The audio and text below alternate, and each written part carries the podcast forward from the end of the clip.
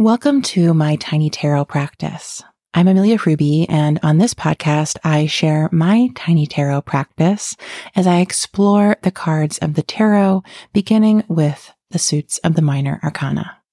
Today's card is the Ten of Cups.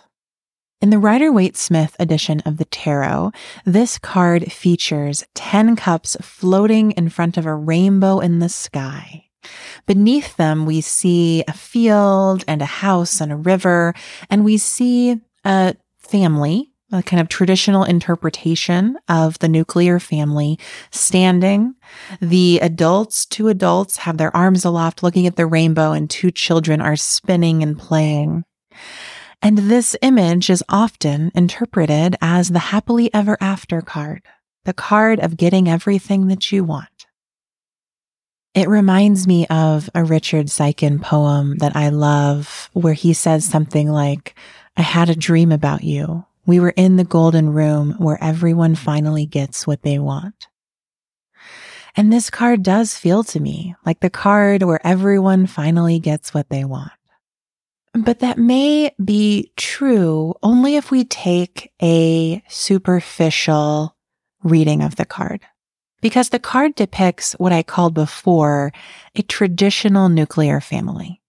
I think that while I try not to gender the people or figures that appear in the Rider Waite Smith edition of the tarot, I do think it's suggested here that this family is made up of a father, a mother, an elder son, and a younger daughter. And I think in that sense, it's suggested as the card of happily ever after for the capital N normal, capital N nuclear family.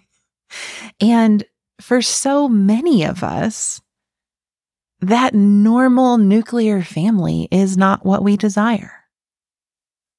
The 10 of cups is the final card in this cup's journey from ace to 10. I've talked about before on this podcast the way that I see the suits of the minor arcana is organized in a progression where we have the ace as the beginning, but also encapsulating the whole suit. We have the journey from two to 10. And then we have the court cards as embodiments of different stages yet again of this suit. But with this 10, we come to the final moment of our emotional and spiritual journey in the cards. And as much as this card's imagery suggests that that final moment of emotional and spiritual maturity is an exalted rainbow above a nuclear family, I just opt out of that interpretation. The utmost expression of my emotional and spiritual journey is family but my own family, my chosen family, my soul family, the people that I can feel and express my emotions with, and who join me on a spiritual journey toward discovering ourselves and each other and our relationship to the planet and to the solar system and to our cosmos. I do think throughout the Suit of Cups, we see this dance between the fact that we are the only one who can feel our feelings, which is something I said for the Nine of Cups, to celebrating those feelings with others, which is something we're reminded with the Three of Cups, to this moment of having finally found the people we can really feel and grow with. And while the Rider Waite Smith edition of the tarot depicts that as perhaps a traditional nuclear family, I think it can mean so many things for each of us. I selected the 10 of cups as one of the tarot cards that was shared during my wedding ceremony. And my partner and I selected this card even though we have no intention of creating a traditional nuclear family together.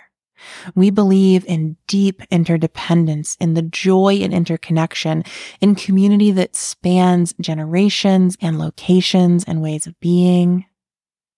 And I still see that for myself. I choose to see that for myself in the 10 of cups. This card can represent my happily ever after, even if my happily ever after may not look like the one depicted in this card. And even if my happily ever after is not just about happiness, but is in fact about all of the emotions that need to come together to feel joy. If we think of simple math, the 10 of cups is the five of cups twice. The five of cups is a card of grief.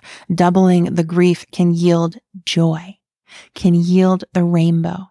The five of cups can be the storm while the 10 of cups ushers the rainbow into the sky afterwards. We have to journey between them. It's not instantaneous. And we have to do that on our own and with others.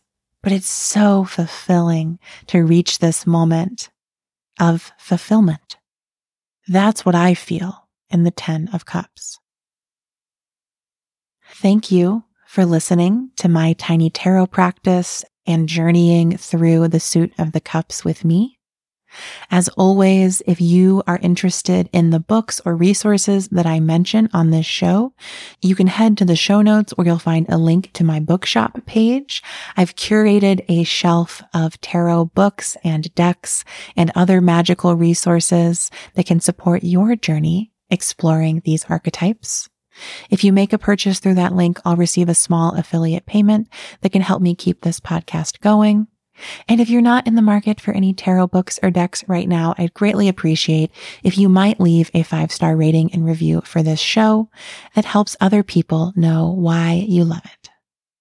As always, I invite you deeper into your tarot practice, even in the tiniest ways. Be well.